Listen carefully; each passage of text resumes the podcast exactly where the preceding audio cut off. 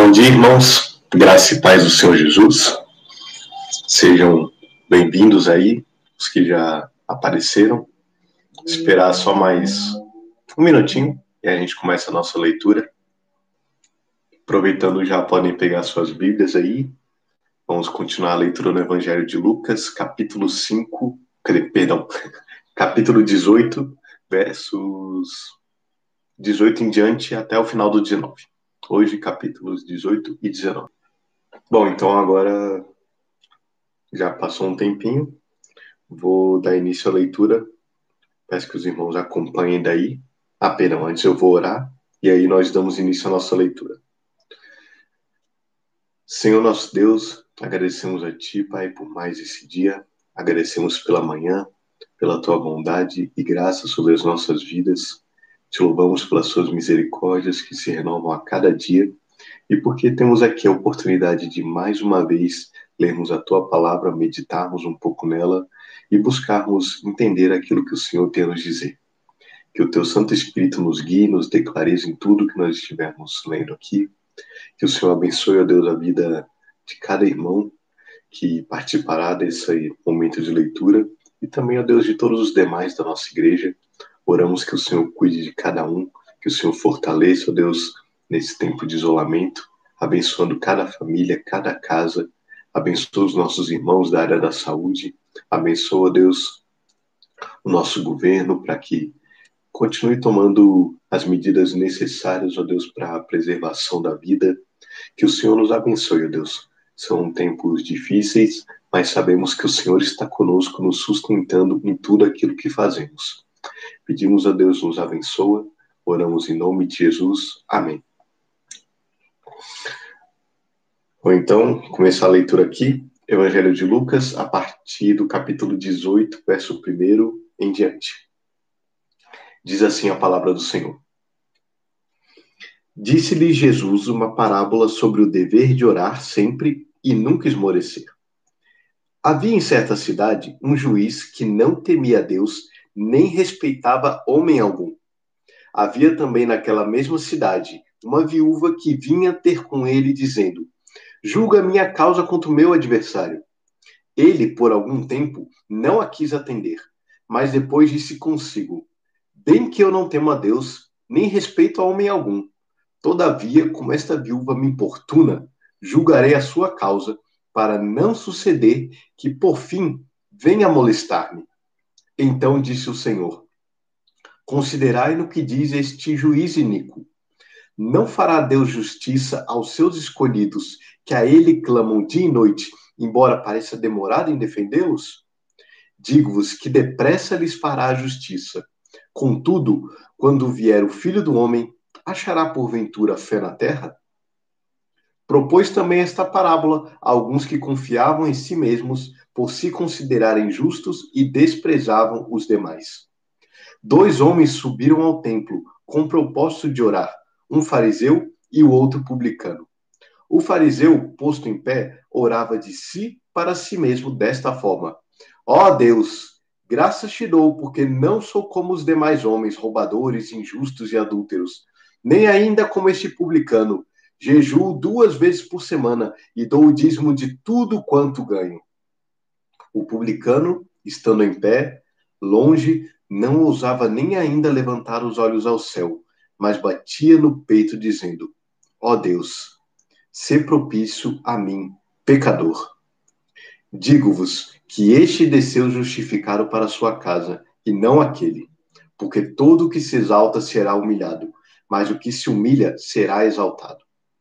Traziam-lhe também as crianças, para que as tocasse, e os discípulos, vendo, os repreendiam. Jesus, porém, chamando-os para junto de si, ordenou: Deixai vir a mim os pequeninos, e não os embaraceis, pois dos tais é o reino de Deus. Em verdade vos digo: quem não receber o reino de Deus como uma criança, de maneira alguma entrará nele. Certo homem de posição perguntou-lhe: Bom mestre, que farei para herdar a vida eterna? Respondeu-lhe Jesus: por que me chamas bom? Ninguém é bom senão um, que é Deus. Sabes os mandamentos: não adulterarás, não matarás, não furtarás, Não dirás falso testemunho. Honra a teu pai e a tua mãe. Replicou ele: Tudo isso tenho observado desde a minha juventude. Ouvindo Jesus, disse-lhe: Uma coisa ainda te falta. Vende tudo o que tens, dá-o aos pobres e terás um tesouro nos céus. Depois vem e segue-me. Mas ouvindo ele essas palavras, ficou muito triste, porque era riquíssimo. E Jesus, vendo-o assim triste, disse: Quão dificilmente entrarão no reino de Deus os que têm riquezas. Porque é mais fácil passar um camelo pelo fundo de uma agulha do que entrar um rico no reino de Deus. E os que ouviram disseram: Sendo assim, quem pode ser salvo? Mas ele respondeu: Os impossíveis dos homens são possíveis para Deus. E disse Pedro: Eis que nós deixamos nossa casa e te seguimos. Respondeu-lhe Jesus: Em verdade vos digo que ninguém há que tenha deixado casa, ou mulher, ou irmãos, ou pais, ou filhos por causa do reino de Deus, que não receba no presente muitas vezes mais e no mundo por vir a vida eterna. Tomando consigo os doze, disse-lhes Jesus: Eis que subimos para Jerusalém, e vai cumprir-se ali tudo quanto está escrito por intermédio dos profetas no tocante ao Filho do Homem. Pois será ele entregue aos gentios, escarnecido, ultrajado e cuspido. E depois de o açoitarem, tirar-lhe-ão a vida, mas ao terceiro dia ressuscitará. Eles, porém, nada compreenderam acerca destas coisas. E o sentido dessas palavras era-lhes encoberto, de sorte que não percebiam o que ele dizia. Aconteceu que, ao aproximar-se dele, ele de Jericó, estava um cego assentado à beira do caminho pedindo esmolas. E ouvindo o tropel da multidão que passava, perguntou o que era aquilo. Anunciaram que anunciaram-lhe que passava Jesus o Nazareno. Então ele clamou: Jesus, filho de Davi, tem compaixão de mim. E os que iam na frente o repreendiam para que se calasse. Ele, porém, cada vez gritava mais: Filho de Davi, tem misericórdia de mim.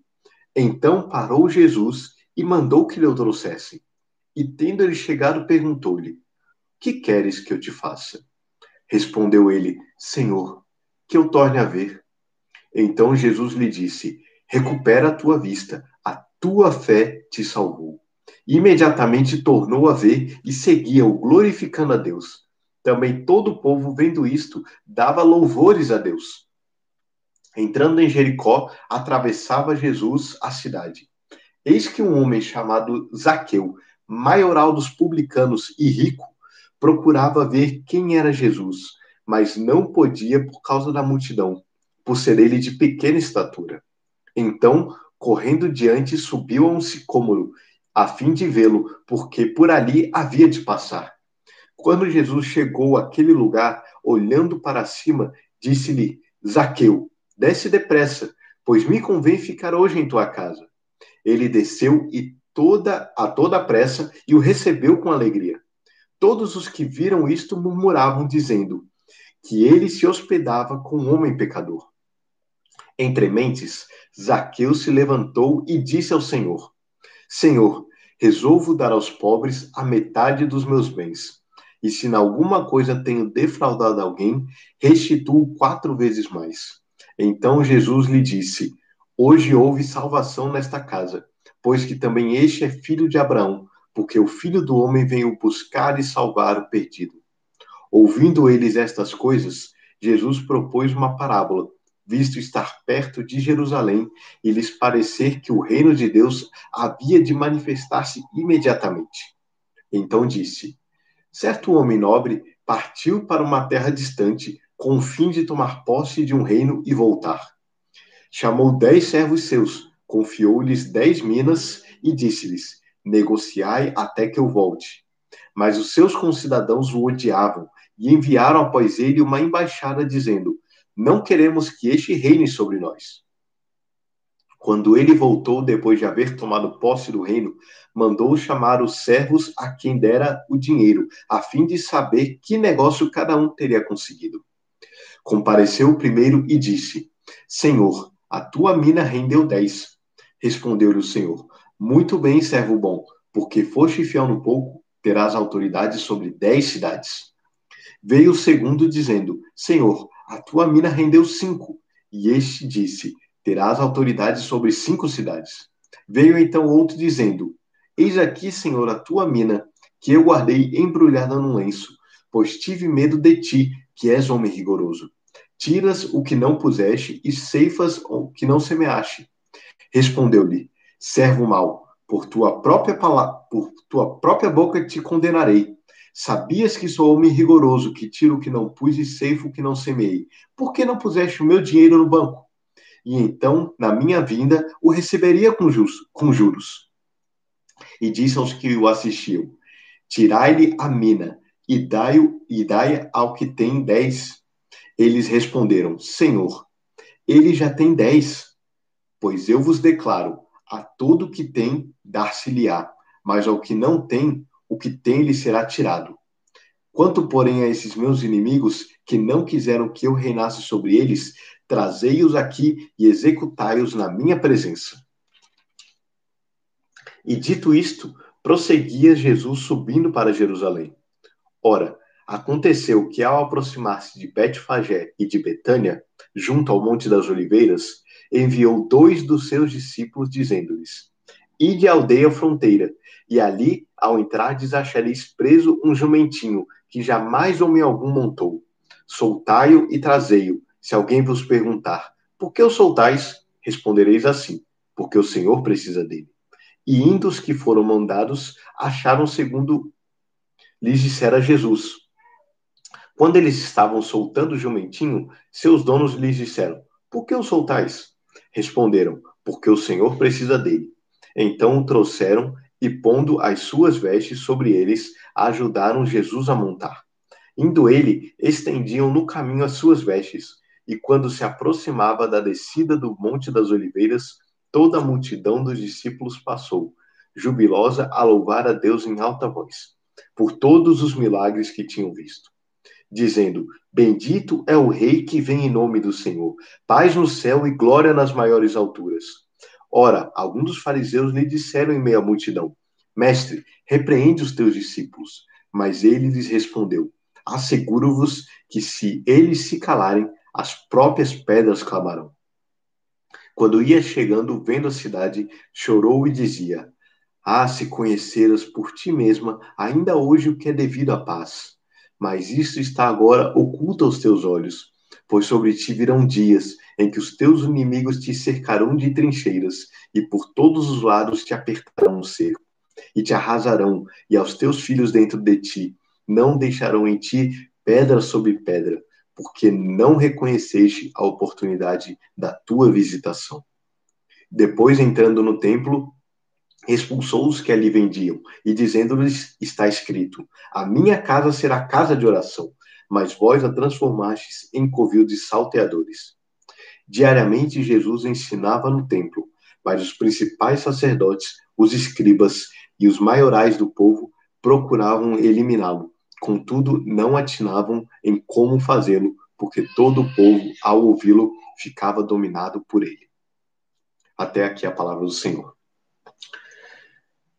Bom, irmãos, bom dia para os que entraram depois é, dando continuidade aqui na nossa leitura de, do ministério de Jesus, segundo o Evangelho de Lucas, nós vemos mais uma vez Jesus contando algumas parábolas, algumas que são até bem conhecidas nossas, e também algumas histórias muito conhecidas também, que nos ensinam muito sobre o reino do ministério de Jesus. Então, voltando aqui do começo, é, do capítulo 18, nós começamos com essa parábola de Jesus sobre o juiz Nico. Essa parábola na qual o Senhor nos alerta sobre o nosso dever de estarmos sempre orando sem esmorecer. E ele coloca aqui essa parábola falando sobre esse juiz mau, esse juiz Nico, e essa viúva pobre. Viúva pobre. Eu não disse que ela era pobre, mas era uma viúva que vinha é, sempre pleitear diante do juiz a sua causa. E o que Jesus nos ensina aqui é: uma vez que esse juiz que é mau ouviu a petição da viúva porque ficava insistindo com ele, quanto mais Deus não ouve as nossas orações. É porque Deus é totalmente diferente desse juiz. Aqui, Jesus não está comparando nosso Deus e Pai com esse juiz. Ele só está usando esse juiz para dizer: se um juiz que é mal, por causa da insistência de uma viúva, escuta a sua petição e julga a sua causa, quanto mais o nosso Deus, que é bondoso, é um Pai amoroso, não ouve as nossas orações e não atende aquilo que nós clamamos. O Senhor nos ouve, e ainda que pareça demorado, o Senhor não deixou de nos ouvir. Então o Senhor Jesus fala: continue orando. Se uma viúva consegue ser insistente diante de um ju juiz mau, quanto mais nós que somos filhos de Deus não conseguimos perseverar e buscar a Deus em oração. E o Senhor Jesus nos estimula dessa forma a que oremos ao Senhor, a que realmente busquemos a Ele em oração, sabendo que Ele nos ouve e que Ele nos fará justiça um dia. Talvez não vejamos essa justiça em vida, mas um dia o Senhor trará a justiça perfeita. E até o final da parábola mostra que quando vier o Filho do Homem, achará porventura fé na terra? O Senhor Jesus fala justamente sobre esse esfriamento da fé quando ele voltar, mas o fato dele parecer demorado não significa que ele não esteja nos ouvindo. Então Jesus nos chama a orar de forma perseverante. E seguindo aqui no texto, nós vemos também a questão da parábola do fariseu e do publicano. Nós vemos que Jesus aqui mais uma vez confrontando a questão da justiça própria, confrontando mais uma vez a dureza de coração. Porque nessa parábola mais uma vez Jesus está chamando a atenção de que a justiça própria, de que a aparência de piedade não significa uma verdadeira piedade, não significa uma verdadeira justificação perante o Senhor. E aqui ele coloca esse contraponto de um fariseu que era visto pela sociedade como alguém piedoso, como alguém que verdadeiramente temia a Deus, em contraponto com esse publicano, que era tido por todos como alguém ímpio, como alguém que era mal por causa da vida que levava. É, várias vezes já apareceu no Evangelho de Lucas sobre os publicanos, mas como nós vamos daqui a pouco chegar também em Zaqueu, é, só para relembrar, os publicanos eles eram coletores de impostos, eles eram funcionários que trabalhavam a favor do Império Romano. Então eles eram judeus que trabalhavam para o Império Romano, colaborando com a dominação romana, cobrando impostos dos seus compatriotas para entregar a Roma, e muitos desses publicanos eram incorruptos. Então eles cobravam a mais do povo. Então, de forma geral, a sociedade olhava o fariseu como alguém piedoso e o publicano como alguém ímpio. E o que o Senhor Jesus vai mostrar é que, mais importante do que a aparência deles, mais importante do que a forma como as pessoas os olhavam, era o coração deles. Porque o publicano ele não era uma pessoa má por causa do trabalho dele. Haviam aqueles que eram realmente corruptos, mas em si o trabalho de um publicano não era algo mal embora de ser, embora fosse desprezado socialmente. E o Senhor Jesus coloca que esse fariseu que se mostrava tão piedoso, na verdade, era tomado por justiça própria, era tomado por um orgulho de que ele era bom perante Deus, enquanto que esse publicano entendeu que, na verdade, ele não era bom perante Deus, mas ele precisava da misericórdia do Senhor. E Jesus mostra que aquele que alcançou a justificação foi aquele que reconheceu a sua necessidade de Deus, a sua incapacidade de se salvar, a sua incapacidade de se justificar. E foi aquele que se entregou a Deus, que foi o publicano, enquanto que o aparência de piedade, na verdade, estava distante de Deus. E mais uma vez, Jesus vai confrontando ao longo desses capítulos os ídolos que nós fazemos no nosso coração, os ídolos da piedade porque ele vai confrontar depois aqui o jovem rico. Já na sequência, é, acontece justamente sobre esse jovem rico, esse homem que diz que o que eu fa poderei fazer para herdar a vida eterna? E o Senhor Jesus manda que ele obedeça os mandamentos. E nisso ele fala: Eu já obedeço os mandamentos.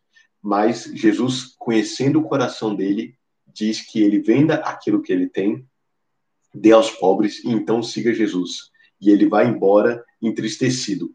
E já chega, pegando toda a sequência para a gente poder pensar de forma ampla aqui, Jesus fala quão é difícil um é, um rico entrar no reino de Deus, justamente porque eles confiam muito nas riquezas. E os discípulos ficam assustados, porque eles também estavam tomados aquela ideia de que a riqueza era sinal da bênção de Deus. Então, se um rico não consegue entrar no reino de Deus, quem pode entrar no reino de Deus?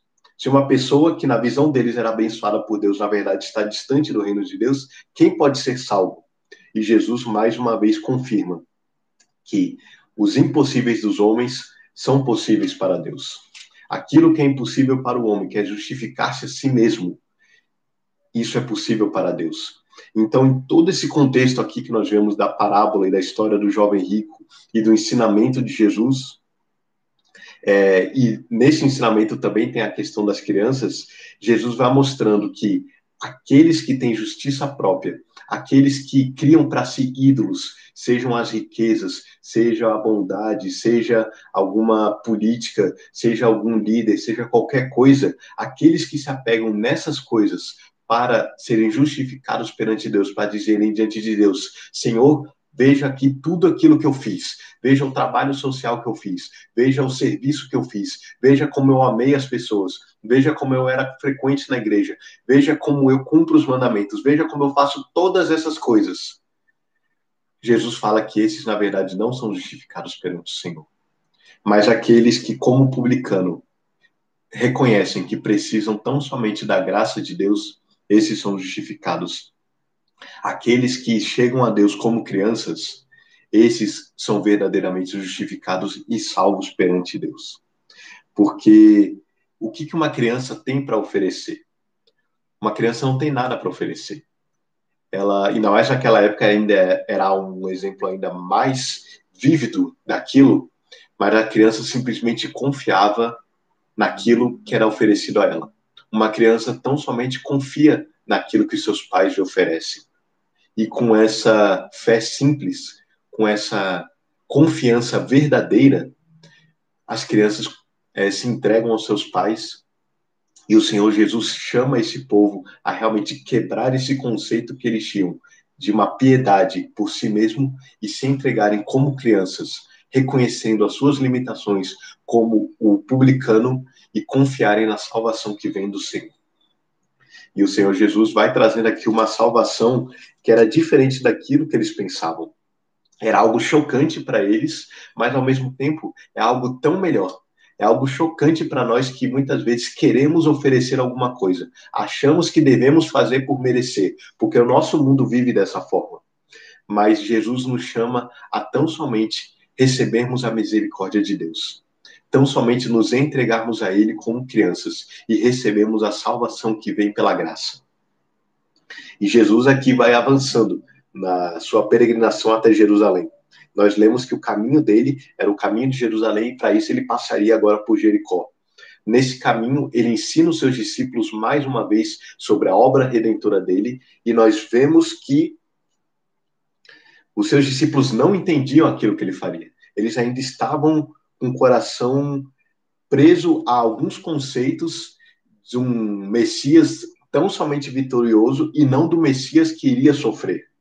E esse Messias que iria sofrer não fazia sentido para eles, por mais que ele, é, que ele falasse é, isso para os discípulos. E ele vai avançando, chega a Jericó, ali tem a cura desse cego, que é uma cura tão maravilhosa, desse homem que reconhecia em Jesus o Messias, o filho de Davi, e clamou por compaixão, clamou por compaixão no meio da multidão, e o Senhor Jesus vai até ele, o cura e mostra que a fé desse homem ia além da necessidade de cura. Ele reconhecia quem Jesus era, o Salvador, o Messias, e Jesus fala que ele também foi salvo, ele é curado e ele segue Jesus no caminho. E Jesus vai, entra em Jericó, e temos a famosa história de Zaqueu publicano. E quando nós lemos é, toda essa sequência, nós vemos a forma maravilhosa como Lucas organizou a do Evangelho, e nós vemos que Jesus fala da parábola do fariseu e do publicano, ele fala sobre a necessidade de salvação, ele fala sobre como é difícil um rico entrar no reino de Deus, e de repente nós estamos diante de Zaqueu, que é um publicano e é um rico e que se arrepende dos seus pecados e é salvo pelo Senhor Jesus. O Senhor Jesus fala que nessa casa, na casa de Zaqueu, houve salvação, porque o Filho do Homem veio buscar e salvar o perdido. Então, o publicano desprezado é salvo. Aquele que é rico não confia nas suas riquezas e se entrega a Jesus e é salvo. Zaqueu aqui é impressionante a forma em que ele é colocado na narrativa, porque ele é o exemplo de tudo aquilo que Jesus fala, daquele que se arrepende, daquele que é salvo tão somente por Deus. E Zaqueu aqui é o perdido que foi encontrado por Jesus. Da mesma forma, nós somos aqueles perdidos encontrados por Jesus e que não devemos estar nas nossas riquezas, não devemos confiar nos nossos ídolos, nas nossas obras, mas nos aproximarmos do Senhor com confiança de que Ele pode nos salvar. Tão somente Ele. Jesus conta que a parábola das dez minas é, é uma parábola também riquíssima, mas é, por causa do tempo eu não vou me deter muito nela. Mas nós podemos, de toda forma, entender que o Senhor Jesus é, ele está fazendo aqui um contraponto da sua primeira obra com a sua segunda obra, é o contexto da parábola. Ele veio primeiro em sofrimento e depois ele virá em glória. E quando ele vier, ele irá recompensar os seus servos que o serviram é, com fidelidade e também irá julgar aqueles que foram seus inimigos. Jesus aqui está mais uma vez ensinando que a obra dele seria feita em duas etapas, no caso aqui. E então, finalmente, Jesus chega a Jerusalém. Nós vemos que já estamos há vários capítulos com Jesus é direcionado a Jerusalém, porque é chegada a hora da sua morte, é chegada a hora da sua obra de redenção em nosso favor. E Jesus chega a Jerusalém, chega cumprindo as profecias mais uma vez, montado num jumentinho, e o povo clama: Bendito é o rei que vem em nome do Senhor. Paz no céu e glória nas maiores alturas. Os líderes religiosos se incomodam com isso, e Jesus fala que se o povo não clamasse, até as próprias pedras clamariam diante da grandeza do Senhor Jesus. Mas o Senhor Jesus Logo depois dessa grande entrada triunfal, com o povo exaltando o nome dele, com o povo glorificando o nome dele, ele chora diante de Jerusalém. Ele chora diante de Jerusalém, sabendo aquilo que Jerusalém passaria. Porque o Senhor Jesus, ele sendo Deus, conhecedor de todas as coisas, ele sabia que essa mesma multidão que agora o louvava, daqui a alguns dias iria pedir a sua própria morte e viria o juízo sobre Jerusalém nós podemos ver aqui esse lamento de Jesus se referindo à queda de Jerusalém no ano 70, quando os romanos vieram e realmente cercaram a cidade e arrasaram a cidade. Foi um tempo terrível de juízo e Jesus se lamenta por aquilo. Como nós já falamos antes, o fato do próprio Deus trazer juízo não significa que ele tenha prazer nesse juízo que vem sobre o pecado o prazer de Deus em estar, em resgatar o perdido. E Jesus aqui chora diante da situação que Jerusalém passaria. Jesus entra na cidade, Jesus purifica o templo, Jesus ensina e cada vez mais os seus oponentes procuram ocasião de matá-lo. E por hoje nós paramos aqui.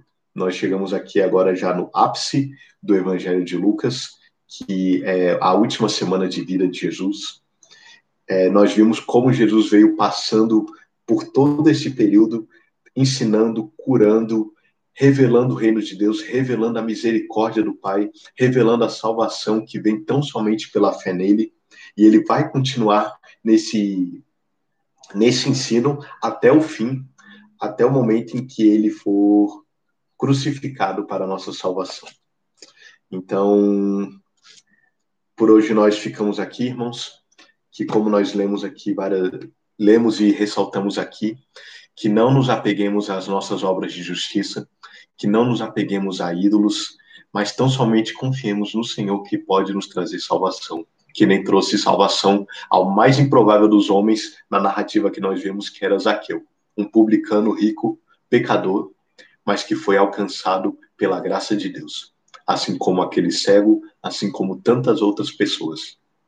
Para o Senhor não importa a nossa condição social, não importa a nossa origem, importa tão somente que nos acheguemos a Ele como crianças e recebe, recebamos a sua salvação. Então, vou orar que o Senhor abençoe muito a vida dos irmãos, cada um dos que falaram aqui, os demais que estávamos assistindo, e que Ele nos guarde mais esse dia. Obrigado, Senhor, pela tua palavra viva e eficaz. Obrigado pela tua bondade e graça para conosco. Oro que o Senhor guarde cada um dos meus irmãos aqui mais esse dia e nos fortaleça na certeza de que o Senhor é o Deus bondoso que um dia nos alcançou, veio até a nossa casa e nos trouxe a salvação. Bendito seja o Senhor. Oramos em nome de Jesus. Amém. Ótimo dia, irmãos. Graça e paz a todos.